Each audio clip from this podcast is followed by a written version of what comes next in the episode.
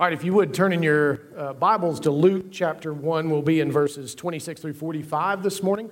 And um, uh, so uh, if you would be turning there, let me catch us up to where we are. For Advent season, we've been, we are moving through uh, Luke chapters one and two, looking at uh, specifically how Luke Uh, tells the story of Jesus. And what we have noticed is that Luke uh, tells some completely different details than the other Gospels. He has some particular emphases that are different than the other Gospels that help give us a fuller picture of the story of Jesus.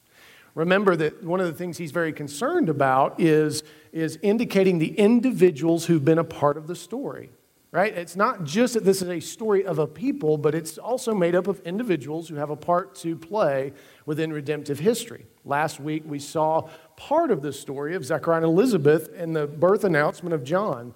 And we saw how they're very human, right? I mean, here's Zechariah, who's a priest who knows the Old Testament well, and he serves within the context of the temple, and he even experiences the sovereignty of God in being able to offer the incense, which was a unique privilege for a priest, because oftentimes you could go your whole lifetime serving in the temple and you never get to go into the Holy of Holies to offer the incense.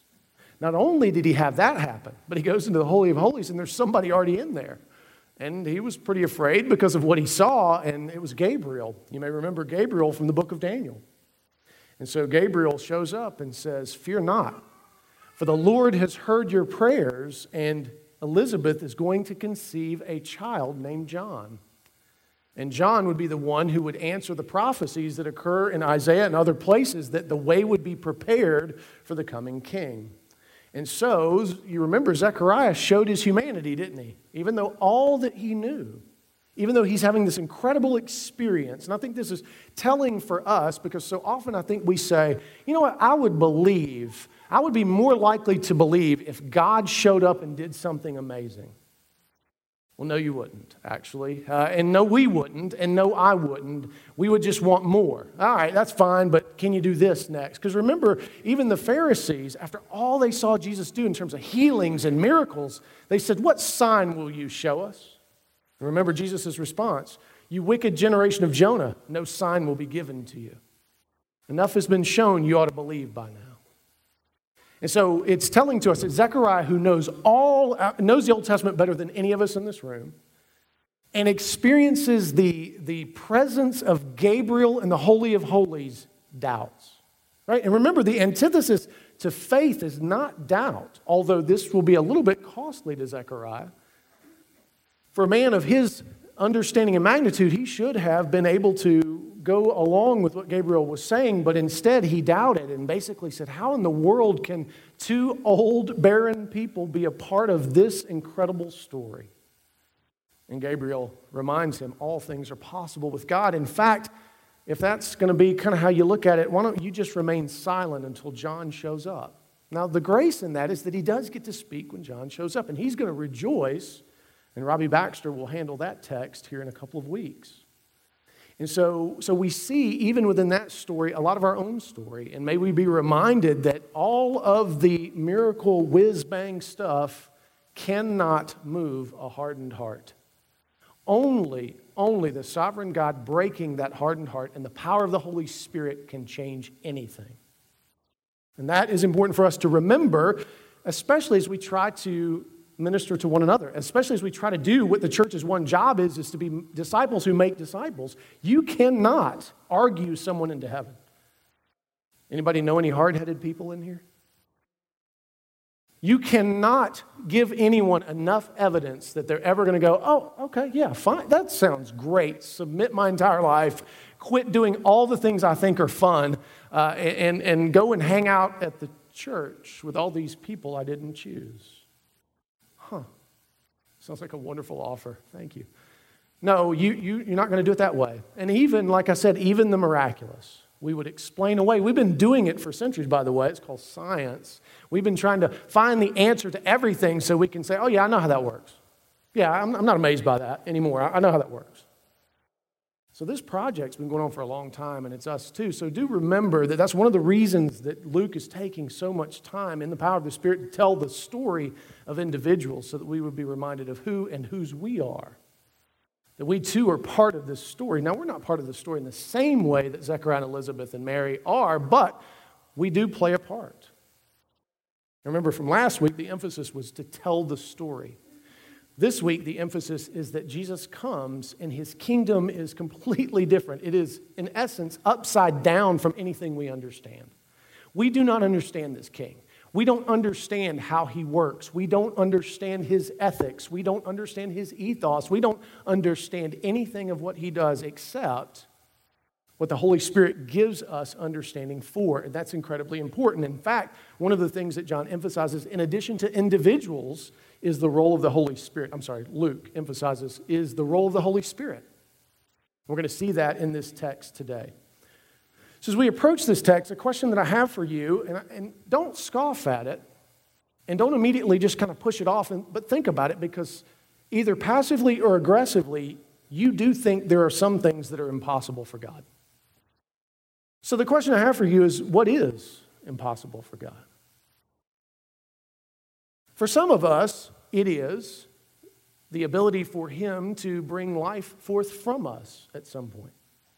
For some of us, it is a family member being turned by the power of the Holy Spirit and having their heart of stone broken and turned into a heart of flesh. For some of us, it's that he could bring us a spouse. For some of us, that he could change our spouse. For some of us, that he could change us. So there are things that I think, if you thought long and hard about it, which you ought to do, by the way, that we, in essence, declare are impossible for God. Now, for those of you who are wicked like I am, and you're wickedly philosophical, please don't come up afterwards and go, could God make a rock so big he couldn't lift?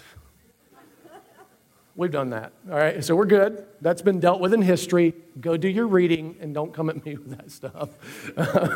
uh, and so so uh, let's let's leave that one. But this is more about life, isn't it?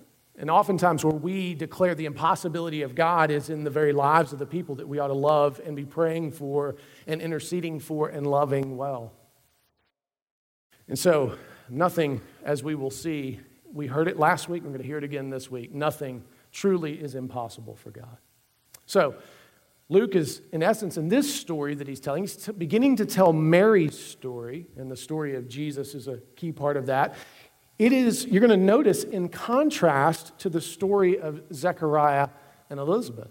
Mary is very young. In fact, she's uncomfortably young. We'll get to that in just a minute.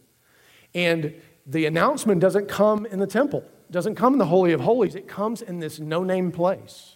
The place you would not expect the announcement of the coming king to come, or to the people that you would have expected it to come to.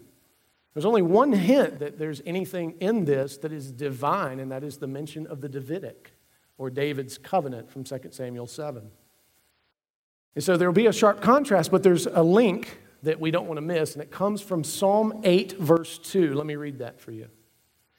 It says, out of the mouth of babies and infants, you, God, have established strength because of your foes to still the enemy and the avenger and point forward to the upside-down nature of the kingdom, in essence, right? So essentially in Psalm eight, what he's saying is God uses infants and babies to vanquish the foe. And we're seeing that Luke is declaring that. John, who will come, will prepare the way and fulfill the prophecy from Malachi three and four. He will turn the hearts of the children back to their fathers. Again, the whole issue that we have between children and parents is not new in history. We've been doing this for a long, long time. And as you've heard me say before, we've been doing it since East of Eden. And so the good news is that John is going to participate in preparing the redemptive way for the king. And then we're going to see another baby who will come in miraculous fashion, who is going to turn the world completely upside down. Listen to what R. Kent Hughes, New Testament scholar and, and pastor, says about, about this announcement. The fancy word that you will sometimes hear is annunciation. Now, that's Catholics often use that word, but it's not just the Catholics who used it. I think it's a Latin word, if I'm not mistaken, uh, for announcement. Um, but he says, as we study the annunciation or announcement of Christ, we must accept the essential spiritual fact of the incarnation and the gospel, which is the Lord comes to needy people. That's really important. What's the antithesis to faith? Pride. Those who think they don't need anything. Notice what Jesus says. He says, I didn't come for the righteous. If you've already got it all together, then you don't really need me now. But if you in any way, shape, or form are sick, I am the great physician. I've come to heal. And so as R. Kent Hughes points out, he says he, he comes for needy people, those who realize that without him, they cannot make it. Those who acknowledge their weakness and spiritual lack. The incarnation, salvation, resurrection, Christmas are not for the proud and self-sufficient.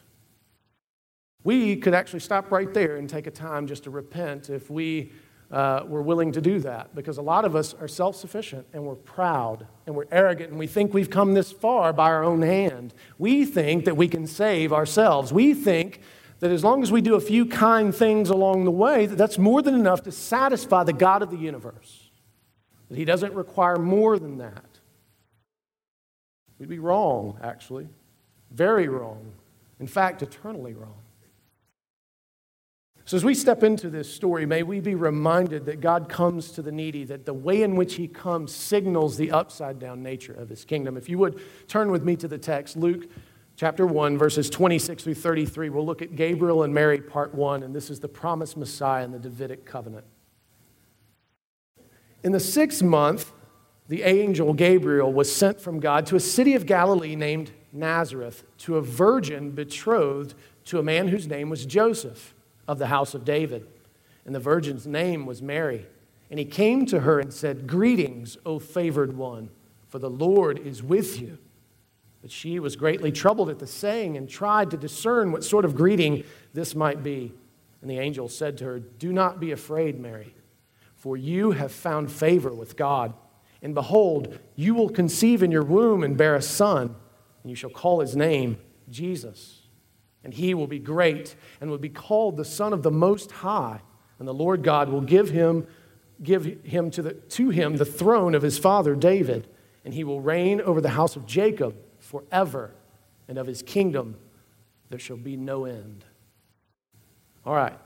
So this sixth month is actually during the sixth month of Elizabeth's pregnancy. And so the miracle that is going on in Elizabeth is now, uh, another miracle has been spawned as far as Mary is concerned. And notice where Gabriel comes to. And it may not mean a whole lot to us, this Nazareth in Galilee, but it meant a whole lot to folks who think, I mean, it would be the equivalent of, uh, I guess, Jesus showing up in Fairburn, uh, where I went to high school. Uh, Landmark Christian, won a championship, whatever. Okay. Uh, Creekside High School, won a championship. Eric Berry, pro football player. Uh, Jesus would have come before all that, though. And so uh, so it'd be the equivalent of him coming to some small, no-name town with a, a very small population in an area that would have been of no account whatsoever in terms of the empire. Nobody would have heard these names and thought, yeah, that makes sense that he would come there. No, in fact, if you remember, there's a great question that occurs when Jesus shows up and he's choosing the disciples. Remember what was asked? What good can come from Nazareth? Now, where do you think that question came from? You think Philip just made it up on the spot, or was there a, a known kind of thing like, Nazareth is a, is a rough town. You can probably get your wagon stolen there, or your pig stolen. Don't pass through there. And so here, God is showing that he's coming to the far-off place. In fact, we could argue that he's coming to the uttermost. And not only does he come to that place where there's no temple, there's no, no fame, no fortune, none of those things, he comes to a teenager. And this is the part that is slightly uncomfortable for us culturally. Mary was probably somewhere between twelve and fourteen. Now, in that culture, this would not have been, for, for a twelve to fourteen-year-old to be betrothed, uh, would not have been anything out of the ordinary. In fact, for most cultures over the whole of, of, of history, this wouldn't have been that big of a deal. For us, who still call adolescents thirty-year-olds, which I think is very odd, uh, and and and just we can't imagine a twelve-year-old singing what Mary's going to sing, giving the kind of praise that Mary would give, but that's to say we don't understand just how supernatural our God is. So here's Mary. She's poor. She's twelve to fourteen years old, and she is betrothed, which is a very strong version of our engagement. Uh, it comes from the book of, book of Deuteronomy. And so she is betrothed to Joseph, who is of the house of David. That is a signal to us of what's kind of coming. Uh, and, and that's the first sign of any greatness. And so it's an interesting choice, don't you think? Because think about it. Elizabeth is from the lineage of Aaron. Wouldn't she have been a better choice for Jesus than John? Shouldn't it be the other way around? But no, not at all. In fact, Jesus is coming in such humiliation, is the theological term, such lowness, to show us how far he's willing to go so that more and more could be drawn in. More and more could be included. It's essentially uh, setting the stage for no one being able to be left out based on their pedigree or where they were born or who they are. That's a beautiful thing to me, that even in how he comes, what is being communicated is the vastness of the Abrahamic covenant, the vastness of the gospel, to reach to the uttermost. Don't miss that. And so Gabriel, now think about it, what if when you were twelve to fourteen, you saw an angel? Now every other adult who's seen Gabriel has fallen down on their face, scared to death, right? For a child, she doesn't seem all that frightened of Gabriel himself. She's far more concerned with what he's saying. It's not the appearance that freaks her out. It's what he says. You who are favored. And she's like, whoa, whoa, whoa. I'm like a twelve-year-old kid. I don't, I don't, I don't think you got the right person here. Let's not go any further. And she too doubts, but doubts differently than the level of doubt that we saw from Zechariah. And so, so Gabriel tells her, don't fear, Mary. Fear not. For from, from you is going to come Jesus, which means the Lord is salvation. Emmanuel will come from you in fulfillment of the prophecies that have all been spoken about him. And not only is he going to come from you, he's going to be called these amazing things. All of these words have freight. He will be called Son of the Most High. He will be called the Lord. He will be given the throne of David in fulfillment of Second Samuel seven. He will make sure that the kingdom is without end. Where have we heard about this recently? Well, Daniel chapter seven made it very clear that the last kingdom that will come. Remember, there was all this discussion about all these different kingdoms, and there was one last kingdom. One, like the Son of Man, would come, the Ancient of Days. And he would set up a kingdom that would be without end, Daniel chapter seven. And what we're seeing here is the fulfillment of that in the, the, in the announcement of Jesus coming. He will set up a kingdom that will not end. Now, why does that matter to us? What do we care? Well, how many of you have lived through a tumultuous historical time? We may be living in one. Kingdoms rise and fall. Kings and queens come and go. And yet there is one that will not end. That is a great comfort to us, the people of God, who don't have to be in a specific location for that to be true. We don't have to be under a specific government for that to be true. We don't have to worship in a particular place for that to be true. That is true everywhere. That has permeated all of creation. And that is great news to us. So this is the announcement that is coming to Mary, of all people. Listen to what Philip Graham Ryken says about that. He says, Mary was chosen to be the mother of Jesus, and her lowly estate was part of God's plan. By choosing Mary, God was beginning to show what humiliation his son would have to endure for the salvation of sinners. Every ounce of the life of Christ speaks to this. So, if it's true that Jesus is the one who is to come to set up the eternal kingdom, and he is the final Davidic king, the question I have for us is, what are some ways in which the present reign, you do know he reigns now, right? Like, I know that Hebrews, I love the honesty of Hebrews too. It says it doesn't really look like it right now. But you do know he reigns. And how we know he reigns is because he's sitting at the right hand of the Father. What does it mean for Christ to sit down? It means his work essentially is finished. He's accomplished what he came to do. Now, when he returns, he's just going to gather up what is his and judge what is not. But the essential work of salvation has been done. What is left is glorification, to which we would say, come, Lord Jesus. but he reigns now. He makes intercession now. The other thing that we see that is evidence of his reign is the Spirit at work in this world. So many times we often say, why did this happen when something bad befalls us? But the better question is, in a fallen and broken world, why doesn't more bad things happen? Why were you able to get up this morning, you who did not choose that C O two exchange? Right? You didn't choose for your lungs to do what they did today. They did that because Christ holds all things together. Would that we would be a people who were less entitled and more thankful, had greater gratitude for this reign of Christ and recognize it. So how, how is this reign of Jesus as King evident in your life? Now you may say, now listen, Pastor, don't you go meddling. This is a place usually where you talk about money.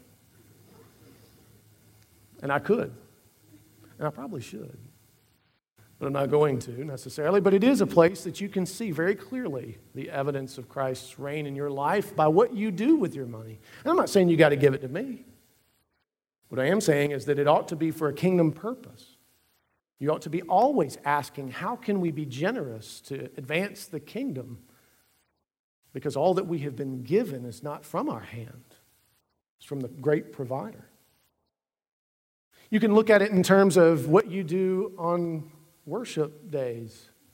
Let me speak to Christmas real quick, because some of you have some concerns. We will start at ten thirty. We will end sooner than usual.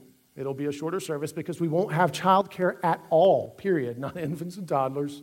There was a small uprising from those who work in that area a little bit, and I do think it is a day in which the volunteers should, should get a break. And we will survive. I love the sound of children. It doesn't bother me one iota. I used to preach at the rescue mission where kids scream for an hour and a half. You're not going to beat that, I don't think. Don't try. But we're going to be here and we're going to worship. And let me also say this. If you're not here, it's okay. I'm not going to send you an email. I'm not going to call you out. I understand some of you travel. Some of this is some of the only time of the year you get to see certain members of your family. Go in blessings and in peace and enjoy the day, but do not forget the Lord and what the day stands for. But if you're here, I'm going to be here. And Josh is going to be here. And a few others of us are going to be here. And we're going to celebrate the Lord as it is the Lord's day. Because do remember, December twenty-fifth was not a biblically mandated holiday. It was created by man. And we have an opportunity on that day to teach our children what is the difference between the traditions of men and the traditions of the Lord our God. And you have an opportunity also, even if you don't come to church, to at least speak to it to your children to help them to recognize there are two kingdoms, one that is forever and one that is passing away. And we, we serve the eternal kingdom. So what you do on Sunday, December twenty-fifth, some of you may be far more concerned about New Year's Day. Well, God bless you. Everything's going to be exactly the same. We'll have Alka-Seltzer in the lobby. I hope we don't need it. All right, so I kind of lost my train of thought. I threw myself off there. Let me get back to the scriptures. Let's turn back to the text, Luke one, thirty-four through thirty-eight. But there, you do think about the ways in which, how is Jesus' reign currently being shown in your life? Some of you, it's parenting. Uh, as you parent, you, you think you're king, you think you're God. You're not. You think your child is a king or a God, they're not. Uh, and, and you can uh, remember that Jesus reigns and do the things that, that Scripture calls for us to do. So that when our children lose their way, and they will all do it at some point in some fashion, they can find their way home. Turning back to the text, Luke one, thirty-four through thirty-eight says this. This is Gabriel and Mary part two. This will be the overshadowing of the Holy Spirit. And Mary said to the angel, "How will this be, since I am a virgin?" And the angel answered her, "The Holy Spirit will come upon you, and the power of the Most High will overshadow you. Therefore, the child will be born, will be called Holy, the Son of God. And behold, your relative Elizabeth, in her old age, has also conceived a son, and this is the sixth month with her who was called barren. For nothing will be impossible with God." And Mary said, "Behold, I am the servant of the Lord. Let it be to me according to your word." And the angel departed from her. All right, so what we have here is Mary questions and says, how can this be? Much in the same way that Zechariah did. She's saying, I am twelve, thirteen, fourteen years old. I have known no man. Though I am betrothed, I have yet to know a man. How can one become pregnant without knowing a man? And Gabriel responds to her, and it's very important that we recognize that he is not in any way, shape, or form being inappropriate or even being sexual in the way that other pagan deities are sexual. What he actually says, the language in the Greek indicates, it's the same thing that happens when the Lord shows up in the Holy of Holies. He overshadows or he fills the place. And just as God filled creation and called forth something out of nothing, he will call forth in the same creative act, Jesus from the womb of the Virgin Mary. And it will not in any way be inappropriate. That's why the term overshadowed is used. All the Lord will do is pass over her. And the child will be conceived in the same way, using the fancy term creation ex nihilo, from nothing. And so by virtue of that, by there, there not being this recreative act, but a creative act, Jesus is holy. He is forged from material given by God alone. To be called holy is something very important. You got to recognize that. It's especially to be called holy from birth. And so Gabriel comforts her. Notice her response as compared to Zechariah's. She listens to this miraculous discussion. Think about what you would have thought at twelve years old, especially those of you who can get pregnant. Uh, guys, we, we wouldn't understand. But think about if something, some this angel had said to you, you will become pregnant, you will be overshadowed. What would you have thought? Notice what Mary says. She says, behold, I am your servant. Do unto me according to thy word. There's a lot for us to learn from this twelve-year-old. Because how many times does God say to us, I am present with you? And every time I am present with you, something happens. And we take it for granted, right? Where is God present with us uniquely in a, any given week? Got to be at least one seminary grad in here who can answer this question. Worship. The Lord's Day Sabbath. The Lord says, when my people gather together and they sing praises and the word is proclaimed, there I am. I am in their midst. And something takes place. Now, you may say, wow, I ain't had no chill bumps in here in like a year. Well, your papillary glands are not what determine the presence of the Lord. Right? They don't. Because if that's the case, then every time Jimi Hendrix plays All on the Watchtower, I'm having a religious experience. I just don't think that's true. And so it's important that we recognize how faithful God is even when we sense and feel nothing. Now, it's wonderful when he is so gracious as to clue us in, and there's a thin place where we can feel the presence of the Lord. I've had some Presbycostal moments. I've had the the the one of the darkest seasons I have ever been in in my life, and I know you guys are like, how many of these has he had? A lot. They're less now. I've gotten older. Uh, and so it was so dark, and, and I was driving to work, and I was just so broken, and I was just so ready to be done with all of this kind of stuff. It wasn't driving to the office here. This was some years ago when I was a physical therapist. But I remember I had to pull over because the Lord, I just felt like the presence of the Lord flooded the car and his closeness and nearness and goodness. Now, you may say, well, that wasn't in the context of worship. And you're right. That's a terrible example for what I said earlier. But my point is, there's times when he's gracious enough to let us feel his nearness. And there are other times where our faith is being sanctified, when he doesn't feel like he's anywhere in the universe at all. And yet, we know all the places where he shows up. So this is one of the reasons that we do emphasize the gathering together in worship of his people. Not just so I'll have something to do on Sunday mornings because I got nobody else to talk to, but so that we as God's people could experience his nearness. We should not take that for granted. That shouldn't be something that we see as kind of like an oil change. I'll I grab one every six, eight weeks. No, we need it regular, which is why it says His mercy is new every morning. We need it every day. And He's gracious enough to give us a gathering, a coming together, a miraculous event, by the way, because how do you get, how, how many of you think you agree with each other on ten percent of what you think?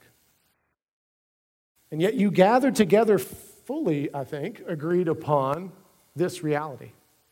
How miraculous is this? How gracious is the Lord to bring us together?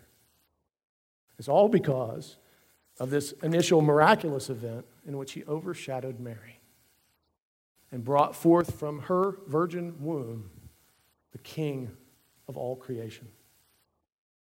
So let me ask you this. What are some ways in which you have submitted yourself to the Lord as His servant? Maybe a better question is, what are some ways you're withholding your servitude to the Lord? Now, let's be careful here, because sometimes we can think you got to go and do something amazing. Like, you got to get crazy. Like, you got to jump. Like, you're right now, you're on your phone buying tickets to China. That's awesome, and we want to pray for you if that's what you're doing, but I hope it's God's calling. Uh, but we want to make sure that sometimes it's just the daily loving of our spouse. That is a submission. It's the daily loving of our families, which I know one of the great issues that we all struggle with as parents is there are days when we genuinely don't like our kids. I know that may be shocking to you. Live long enough and you'll figure it out, right? I mean, there's there's just days that it's just tough. And we don't like ourselves as parents either. And we don't like any of the choices that we've been given. We don't like where we live. We don't like our job. We don't like any of any of what it seems God has given us as gift. And so we have an opportunity to, every day, to submit ourselves yet again, afresh, anew, as a servant of the Lord, knowing and confessing that He is good and knowing that He provides all that we need in order to be able to do those things, enjoy those things, and experience those things in His love and in His mercy. Amen? So Mary, this twelve-year-old, teaches us. When you hear, sometimes the hardest thing, the best thing to do is say, "Here I am, Lord, your servant. Do unto me according to thy word." Turn back to the text. Look at verses thirty-nine through forty-five. This is where Mary meets Elizabeth, and John issues his very first prophecy in utero. "In those days, Mary arose and went with haste into the hill country to a town in Judah, and she entered the house of Zechariah and greeted Elizabeth. And when Elizabeth heard the greeting of Mary, the baby leaped in her womb. And Elizabeth was filled with the Holy Spirit, and she exclaimed with a loud cry, 'Blessed are you among women, and blessed is the fruit of your womb. And why is this granted to me, that the mother of my Lord should come to me? For behold, when the sound of your greeting came to my ears, the baby in my womb leaped for joy. And blessed is she who believed that there would be a fulfillment of what was spoken to her from the Lord.'" I don't know that there's a passage that makes a greater argument for when life begins. Right? Mary is told, "You will be overshadowed by the Lord," and she immediately goes from there. She leaves in haste, travels about three or four days. It would have been eighty to one hundred miles to, for her to get to Elizabeth, which was not easy in those days. So she rushes, and as soon as she walks in, now you got to understand, she's not been pregnant for long, a few days maybe. And John, who is in utero, prophesies with his leaping, which tells his mother who has just come in. The Lord is in Mary. So what does that tell us about when life began? What does that tell us about what we should, when we should begin to value the gift that we've been given in the form of any given life? And so we also see that Elizabeth, who's older, who has uh, who has been pregnant for six months with John, she shows great humility. She's not angry that she wasn't the mother of Jesus, the Lord. Why wasn't she chosen for that? She doesn't get into all that. She is just ecstatic that Mary, this teenage girl who is pregnant with the Davidic king, has chosen to come and to see her And they are rejoicing at the miraculous work of the Lord together. They are mutually encouraging one another with what God is doing in both of their lives. Elizabeth declares very clearly, "Blessed are you, Mary, and blessed is the Lord." So her joy is born of the presence and fulfillment of God's promises and salvation. She is overjoyed at the thing that we have long grown bored with. Not everybody, not all of us, but some of us need to really kind of ask ourselves, why are we not more moved by salvation? Why do we think we've moved on from this? Why do we think there's, all right, yeah, that's great, but I need something a little more exciting than that. No, there's nothing more exciting than the creator of the universe choosing you as his son or daughter. There's no greater gift. Everything pales in comparison after that. To look for something more is to ignore and not know what you were given in the first place. The single greatest gift has been given. This is what sets us free to not burden each other to suit our neuroses or our egos. We are free to love one another, be honest with one another, care for one another in such a unique way in union with Christ that it is unbelievable. This is what salvation purchases for us. And yet, how often are our families divided because we struggle so deeply, because we, we don't know how to deal with each other. We've got certain ways that we are supposed to talk to one another. If somebody says this at that time, we're losing our minds as if words and people's opinions were suddenly all that important. You redeemed of Christ, you beloved, you can set all that free. You have the power of the resurrection in you. Use it. You have the Spirit dwelling in you. Call on him. Call on him to bring about reconciliation in the places that you thought were long dead with drought. Call on him to prepare the way for you to step into hard situations and speak honestly and lovingly and patiently, because the Lord your God has been patient with you. This same life-giving power that existed in Mary exists in us all. This same Lord dwells in us too. Remember what he's promised. He said, me and God will dwell in you. In fact, you've got a whole trinity of folks hanging out in you if you're redeemed. That's a lot of power. Now you may be thinking, did Cameron go? He's talked about the charismatics a lot this morning. I don't know. I'm just speaking Bible, actually. There is power in who we are. We can actually see things change for God's glory. Amen? And if we can't, then no wonder we're bored. No wonder we we check off. I sat through another one of Cameron's dissertations on his fears and freaked outness and sin, whatever. I, okay, I, I gotta, gotta get some freebie there somewhere. No. No. No, you've been given all of the benefit necessary in Christ, and part of what we get to do between the now and the not yet is to discover that. Would you again be moved to wonder and awe at what is unfolding? What a glorious thing, the minutes and the hours that we are given as gift. Would we, as the psalmist, say, teach us to number our days so that we might have a heart of wisdom. In the same psalm, it speaks of life passing quickly. The psalmist is asking, help me to use the gift that you've given me for your glory. Would that we would wake up with those words upon our lips every single day. I know we won't, and I won't either. But I would love for that to be true of us. It could be. And if we, like Mary and Elizabeth, could learn to encourage one another. So many of you talk about How, what a struggle it is to kind of get connected at Christ Community Church. What is all this? Yes, we have some small groups, attended by about ten percent of you. We have a new one coming in January. You can invite anybody you want to lunch. You're free in Christ. You're free in Christ for them to say, no, I don't think so. And live through that.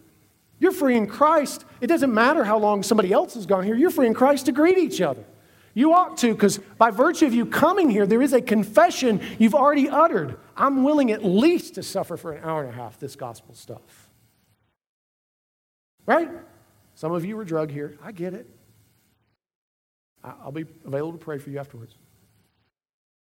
But we have already confessed a, a unity by being here that doesn't need other kind of avenues to make it easier for us. The miracle is unfolding. Share with one another. Take and eat. Take and see that the Lord is good.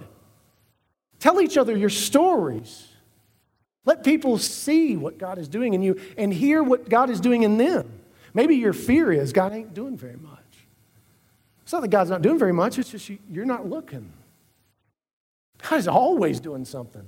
Again, let me remind you, he woke you up today.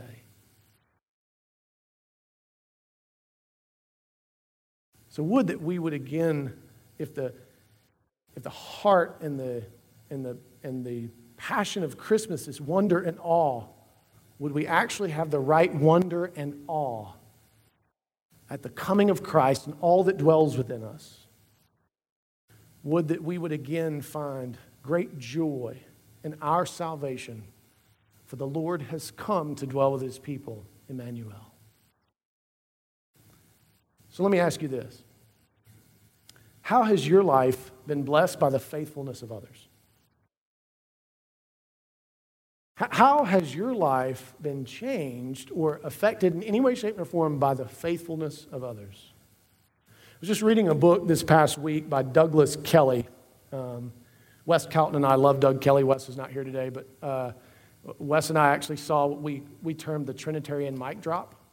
Uh, Doug Kelly was speaking at the Reformation Worship Conference, and, and they were trying to cut him off. And Doug's in his seventies. He's not, you're not cutting him off. He's going to end when he's done speaking. And so they're trying to cut him off, and so he's had enough of it. So he took the lapel mic, and he said, in the name of the Father, the Son, and the Holy Spirit. And he walked out. Side story, just so you know who Doug Kelly is. So he wrote a book called If God Already Knows, Why Pray? Okay? If God Already Knows, Why Pray? It's a great little book. It's, and, it's, uh, and one of the things, he tells a story about a guy who radically changed my life uh, in, in, in, in a profound way. And, I, and it was a new story about that guy I had not heard before, and it caused me to weep and kind of meditate afresh. But the guy's name is Jean Lafayette Girardeau. Jean Lafayette Girardeau has no, well, maybe he does since he's in heaven, of the impact he's had upon my life. But Jean Lafayette Girardeau was a pastor in Charleston, South Carolina, just before the Civil War. And Girardeau was uh, the pastor of a church that had thirteen hundred African Americans coming to his church, many of which were slaves in Charleston. He had about three or four hundred white folks who were brave enough to come, and he, and he was interesting because he made them sit in the slave galley. Sounds like something I would do. He made them sit in the slave galley, and the African Americans could sit on the floor. And they they just, they loved Jean Lafayette Girardeau. So much so, and this is the story that I heard, that when the North was trying to infiltrate certain slave groups to basically burn towns down from the inside out, so they didn't even have to worry about fighting with them, they'd infiltrated a bunch of the slave groups in Charleston. And they said, all right, now what we want you to do is all of you set a fire at the same time. So Charleston will burn to the ground. We, we can keep moving. We ain't even got a fire shot. You know what they said? They said no. And the reason they said no was because Jean Lafayette Girardeau is God's man. And his church is in this town. And to burn down that church is to go against the will of the Lord. And we don't want the Lord judging us for having done so. We have seen too many lives changed by what Girardeau has done. We will set no fire. So for those of you who ever visit Charleston and you're like, man, all this history is beautiful, that's why. It didn't burn to the ground because Jean Lafayette Girardeau was faithful to the Lord. And those people saw his wonder and his awe and his servitude. And they refused. And that really moved me that, that this man's faithfulness had such a historical impact What would it look like if we took our faithfulness seriously? Not that we would try to make some sort of historical impact with our faithfulness, but just the long obedience in the same direction. And what we don't know is how it will affect people at some point in history. And we don't know how it'll have some sort of generational impact. So would you take time to meditate this Lord's Sabbath day on how others have, their faithfulness has blessed you? And it'd be good for you to consider, how is your faithfulness serving as a blessing to others? Now you may say, well, that kind of sounds like arrogance. No, actually it's not. Let the Spirit tell you. Don't you go counting it up and send me a copy. But enjoy it for yourself and recognize there are things that matter. On Thanksgiving, I got a, a text message from a friend of mine who lives in Warner Robins. He's actually a state representative now. God bless him. He's in politics. And uh, I, I remember a conversation I had with Heath back when he couldn't figure out what to do with his life. And, and there was a girl that he loved who didn't seem to love him back. And it was just a mess. And over hot wings, I had to watch him cry and all this kind of stuff. And we, we talked. And Um, and now he's married to that girl, and they have four of the most beautiful children you've ever seen, other than your own, of course. Uh, they have four beautiful children, and he has found his calling. He is he is doing an amazing job uh, as a state representative, and he is fighting the good fight in the name of the Lord. And so he sent me a message, and he said, hey, man, I know we haven't talked in years, but I just wanted you to know on this day as I meditate on things to be thankful for, I am thankful for you and how you invested in me. And I wouldn't have thought nothing of it. I was just sitting with a friend over hot wings. And but he was watching so much more than that, right? And you too, right?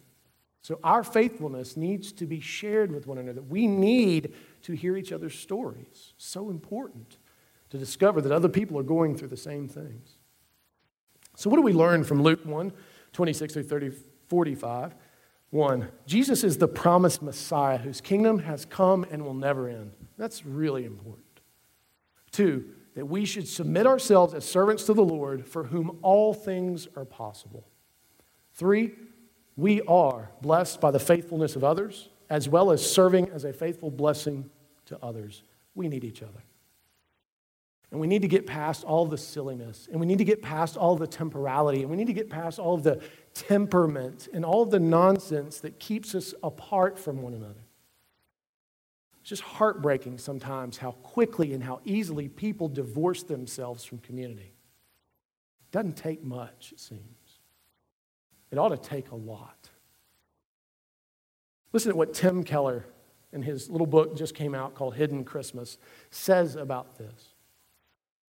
God had spent centuries, listen to that, he had spent centuries. How do we know that? Because we read Daniel seven. God had spent centuries preparing for this day. And now he is going to save the world through a simple, poor, teenage, still unwed girl. There is a note of joy and astonishment that God is blessing and honoring her. We, listen at this, we should be just as shocked that God would give us, with all our smallness and flaws, such a mighty gift. And as no Christian should ever be far from astonishment that I, I of all people, should be loved and embraced by His grace. You too should be astonished that the Creator of the universe, the God who holds all things together, would choose to dwell in you with all of your flaws and your pettiness, your smallness and your grandiosity and your love and your hate and all that you are. He would choose to dwell in you and do something amazing in you. Amazing in life, amazing in, in terms of faithfulness, in terms of blessing each other. That's a great transition for us as we move into a time of baptism. Now, I recognize that not all of us are agreed on uh, the baptism of a child, but let's talk about some of the things that we can be agreed on. First, children are a gift from the Lord. Don't we agree? And they're a gift from the Lord that, as many of you have experienced, that aren't easy to come by sometimes. Can we also agree that God works in things long before we know anything about it? God is sovereign. God was at work in your story and in your life long before you chose him. He chose you.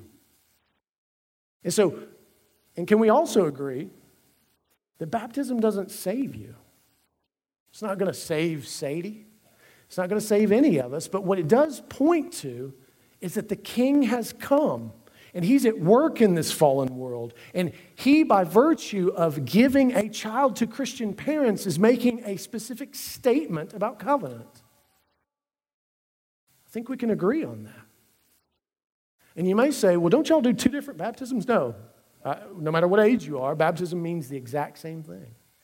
It means that Christ died for us, and that Christ took all of our sin, all of God's wrath on himself. And it means that he rose again to newness of life. And it means that baptism sets us apart. And you may say, how come y'all use more water? Well, I don't know if you've ever stuck a baby underwater before, but it's an interesting experience. But for us, the reason we don't use a lot of water is because it's not the water that matters. And in fact, the reason that we we sprinkle slash a little bit pour, because I put more than just your sprinkle on, is because that goes all the way back to the setting apart of the of the items for usage in the temple. It's a purification rite, in a sense. It is saying, we recognize God has given this gift. So you may say, well, Sadie didn't have a say in it. Well, it's not Sadie's say in the sovereignty of the Lord, but it's her parents who will come forward. Cody and Maria, if you go ahead and come on up. It's they, they who are coming forward and saying, hey, we in obedience to the Lord, we are doing this because we recognize God is good. We recognize that it is God alone who gives good gifts. We recognize that this child was given to us from the Lord. And we as a church have an opportunity to participate in this. We too are going to take a vow here in just a moment. Those of you who are members of Christ Community Church. And we are admitting that Sadie is a gift to the church as well, even though she's not going to behave right now. She's just not. I don't blame her. This is tough. She's like, what are y'all looking at? And so this is us all confessing, regardless of whether we agree on certain details, what we are all confessing is that she, Sadie Lee, is a gift from the Lord, and we all want to participate in making sure that Sadie knows all of her days God's love for her. In giving her life. That alone is a gift from the Lord. And that she would one day respond in faith to God's grace. And that God would use this moment even to speak to Sadie of his love for her. That she would be reminded. One of the things that I do, and Mike Glass did this before, is I write a letter to the, the child for them to open when they're sixteen. And hopefully that letter will help remind that child of their parents' faithfulness. And God's faithfulness even more important. So, you may say, why not just do a dedication? Well, of the passages that are used for dedication of the Bible, they're all for circumcision. In the New Testament, Paul says, baptism and circumcision are equated. And so, we see it as a covenant continuity. We see it as God's promise not only to us, but the passage we read from Acts chapter two this morning. It said, this promise is for you and for your children and your children's children. God works in terms of generations, even in the individual stories. And so, this is a joyous occasion for us, even, like I said, if you're if you don't quite understand or agree with infant baptism, and you probably don't agree with it either, to be honest with you. Remember your own baptism. Remember the meaning of your own baptism. Let not this moment pass so that you would give thanks for the great gift that you have in your redemption. Amen? And that will be beneficial to us all. Now, I have a few questions for the parents, and I have questions for the members of Christ Community Church. So let me ask you these questions. Uh, do you acknowledge your child's need of the cleansing blood of Jesus Christ and the renewing grace of the Holy Spirit? Do you claim God's covenant promises on her behalf, and do you look in faith to the Lord Jesus Christ for her salvation as you do your own? Do you now unreservedly dedicate your child to God and promise in humble reliance upon divine grace that you will endeavor to set before her a godly example that you will pray with and for her, that you will teach her the doctrines of the holy religion, and you will strive by all the means of God's appointment to bring her up in the nurture and the admonition of the Lord. This next question is a congregational question. If you're a member of Christ Community Church, you will answer by the raising of your right hand. And now I want to say, don't take this lightly. And you may say, how do we serve Sadie? Well, one, pray for her and pray for her parents and share your lives with them. Encourage them. Second, serve in the nursery and in the children's ministry and be faithful in so doing. Do you as a congregation undertake the responsibility of assisting the parents in the Christian nurture of this child? I think that counts as a quorum. I don't count them all, but that looks good to me. All right. Now I want to pray for Sadie, and I want to pray for Cody and Maria, and I want to pray for this baptism. I want to pray for us too. So I'm going to take a moment to pray, and then I'll baptize her. Father, thank you that you give us a visible word in the sacrament of baptism. Thank you that it extends over the whole of your people. Thank you that you give us a covenant promise that reaches all the way back to Genesis one and points all the way forward to Revelation twenty-two. God, thank you for that Christ has come, that what this baptism signifies and it seals is a reality. And for those of us who already know Christ as Savior and have been baptized, may we improve upon our baptism. May this be a meaningful time for us to reflect on the death, the burial, the resurrection, the ascension, and the intercession of Christ. God, I pray for Sadie, that someday as she is reminded of her baptism, that she in faith would be drawn by the power of the Holy Spirit to confess by grace alone, by faith alone, that Christ alone is her Savior. I pray for Cody and Maria, that there will be days that are tough, tough to share, tough to be obedient, that they would continue to look to you as the author and finisher of their, and hopefully in the future, Sadie's faith. And that they would also lean upon the power and the work of the Holy Spirit and realize that no mistake they make as a parent will be permanent, and no good thing they do will be permanent either. But they can be faithful and share that faithfulness with Sadie all the days of her life. We pray for all of this in Christ's name. Amen.